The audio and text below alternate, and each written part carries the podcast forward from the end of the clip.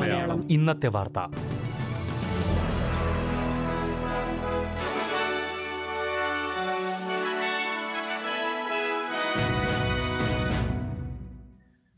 നമസ്കാരം. ഇന്ന് രണ്ടായിരത്തി ഇരുപത്തിയൊന്ന് ജൂലൈ രണ്ട് വെള്ളിയാഴ്ച. എസ് ബി എസ് മലയാളം ഇന്നത്തെ വാർത്ത വായിക്കുന്നത് ജോജോ ജോസഫ്. കോവിഡ് മഹാമാരിയെ മറികടക്കുന്നതിനായി നാല് ഘട്ട പ്രതിരോധ പദ്ധതി ഓസ്ട്രേലിയ പ്രഖ്യാപിച്ചു. പ്രധാനമന്ത്രി സ്കോട്ട് മോറിസൺ മുന്നോട്ട് വെച്ച പദ്ധതിക്ക് ദേശീയ മന്ത്രിസഭാ യോഗം അംഗീകാരം നൽകി. പൂർത്തീകരണത്തിന് നിശ്ചിത സമയം പ്രഖ്യാപിച്ചിട്ടില്ലാത്ത പദ്ധതിയുടെ ഓരോ ഘട്ടവും വാക്സിൻ വിതരണത്തിന്റെ പുരോഗതിക്കനുസരിച്ചാകും നടപ്പാക്കുക. നിലവിൽ ഓസ്ട്രേലിയ കടന്നുപോയിക്കൊണ്ടിരിക്കുന്ന ആദ്യഘട്ടത്തിൽ വാക്സിൻ വിതരണമാണ് പ്രധാനമായും ലക്ഷ്യമിടുന്നത്. ഹോം ക്വാറന്റൈൻ പോലുള്ള ബദൽ ക്വാറന്റൈൻ മാർഗങ്ങളും പരീക്ഷണങ്ങളും നിലവിലെ പ്രാരംഭഘട്ടത്തിൽ ഉൾപ്പെടുന്നു. വാക്സിനേഷൻ പൂർത്തിയായതിനു ശേഷമുള്ള രണ്ടാം ഘട്ടം കോവിഡ് പത്തൊൻപതിന്റെ ഫലമായി ഉണ്ടാകുന്ന ഗുരുതരമായ രോഗങ്ങളും മരണവും കുറയ്ക്കാൻ ലക്ഷ്യമിടുന്നതാണ്. ഈ ഘട്ടത്തിൽ നിയന്ത്രണങ്ങൾ ലഘൂകരിക്കും, ലോക്ക്ഡൌണുകൾ പരമാവധി ഒഴിവാക്കും.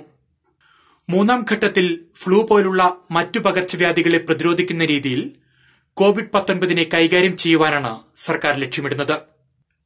രാജ്യത്തെ കോവിഡിന് മുൻപുള്ള സാധാരണ നിലയിലേക്ക് തിരികെ കൊണ്ടുവരാൻ ലക്ഷ്യമിടുന്ന നാലാം ഘട്ടത്തിൽ വാക്സിൻ സ്വീകരിച്ച എല്ലാ ആളുകൾക്കും ക്വാറന്റൈൻ ഇല്ലാതെയുള്ള യാത്രകൾ ഉൾപ്പെടെ അനുവദിക്കും. കോവിഡ് പ്രതിരോധത്തിൽ സർക്കാരിനെ വിമർശിച്ച് ഫെഡറൽ പ്രതിപക്ഷം. പകർച്ചവ്യാധിയെ മറികടന്ന് മുന്നേറാനുള്ള അവസരം ഓസ്ട്രേലിയ നഷ്ടപ്പെടുത്തിയെന്ന് ലേബർ പാർട്ടി കുറ്റപ്പെടുത്തി. നിലവിലെ ആരോഗ്യ പ്രതിസന്ധിയിൽ നിന്ന് രാജ്യത്തെ കരകയറ്റുന്ന ശക്തമായൊരു നേതൃത്വത്തിനായി ഓസ്ട്രേലിയ തിരയുകയാണെന്ന് പ്രതിപക്ഷ നേതാവ് ആന്റണി ആൽബനീസി പറഞ്ഞു.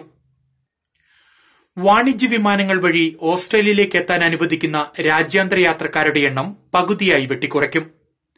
നിലവിൽ ആഴ്ചയിൽ ആറായിരത്തി മുന്നൂറ്റി എഴുപത് പേരെയാണ് രാജ്യത്തേക്കെത്താൻ അനുവദിക്കുന്നത്. ഇത് ആഴ്ചയിൽ മൂവായിരത്തി ഒരുന്നൂറ്റി എൺപത്തി അഞ്ചായി കുറയ്ക്കും. എന്നാൽ ഈ കുറവ് മറികടക്കുന്നതിനായി റിപ്പാട്രിയേഷൻ വിമാനങ്ങളുടെ എണ്ണം കൂട്ടുമെന്ന് പ്രധാനമന്ത്രി സ്കോട്ട് മോറിസൺ അറിയിച്ചു. ഡെൽറ്റ വൈറസിനെ നിയന്ത്രിക്കാൻ ഏറെ പ്രയാസമാണെന്ന് chief health officer Paul Kelly. ഓസ്ട്രേലിയയുടെ രണ്ട് സംസ്ഥാനങ്ങളിലൊഴികെ മറ്റെല്ലായിടത്തും ഡെൽറ്റ വേരിയന്റ് വൈറസ് പ്രാദേശികമായി പടർന്നിട്ടുണ്ട്. രാജ്യത്ത് തിരിച്ചെത്തി ഹോട്ടൽ ക്വാറന്റൈനിൽ കഴിഞ്ഞവരിൽ നിന്നാണ് ഈ വൈറസ് സമൂഹത്തിലേക്ക് പടർന്നതെന്നും പോൾ കെല്ലി പറഞ്ഞു.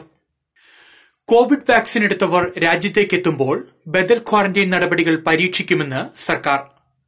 പരീക്ഷണാടിസ്ഥാനത്തിലാകും ഇത് നടപ്പാക്കുക. ഹോട്ടൽ ക്വാറന്റൈനു പകരം വീടുകളിൽ ക്വാറന്റൈൻ ചെയ്യാൻ അനുവദിക്കുന്നതാണ് ഇതിലൊരു മാർഗം. ക്വാറന്റൈൻ കാലാവധി പതിനാലിൽ നിന്ന് ഏഴ് ദിവസമായി കുറയ്ക്കുന്നതും പരീക്ഷിക്കുമെന്ന് അധികൃതർ വ്യക്തമാക്കി.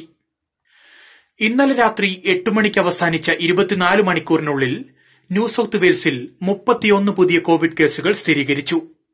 ഇതിൽ ഒൻപത് കേസുകൾ ആരോഗ്യമേഖലയിലെ ജീവനക്കാർക്കിടയിലാണ്.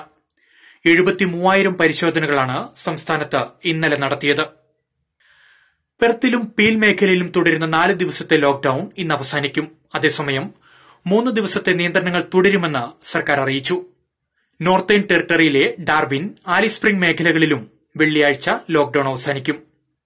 അതേസമയം ബ്രിസ്ബെയിൻ, മോർട്ടൺ ബേ എന്നിവിടങ്ങളിൽ ശനിയാഴ്ച വൈകുന്നേരം ആറു മണിവരെ ലോക്ഡൌൺ തുടരും. ഇനി പ്രധാന നഗരങ്ങളിലെ നാളത്തെ കാലാവസ്ഥ കൂടി നോക്കാം.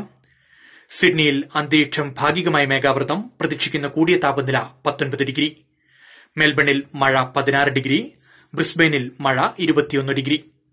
പെർത്തിൽ അന്തരീക്ഷം ഭാഗികമായി മേഘാവൃതം ഇരുപത് ഡിഗ്രി. അഡ്ലേഡിൽ മഴ പതിമൂന്ന് ഡിഗ്രി. കാൻബറയിൽ അന്തരീക്ഷം മേഘാവൃതം പതിമൂന്ന് ഡിഗ്രി. ഡാർബിനിൽ തെളിഞ്ഞ കാലാവസ്ഥ, പ്രതീക്ഷിക്കുന്ന കൂടിയ താപനില മുപ്പത്തിമൂന്ന് ഡിഗ്രി സെൽഷ്യസ്. ഇതോടെ എസ് ബി എസ് മലയാളം ഇന്നത്തെ വാർത്ത ഇവിടെ അവസാനിക്കുന്നു. ഇനി ഞായറാഴ്ച രാത്രി ഒൻപത് മണിക്ക് വാർത്തകളുമായി തിരിച്ചെത്താം.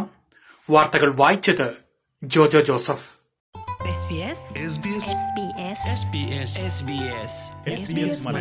ഇന്നത്തെ വാർത്ത.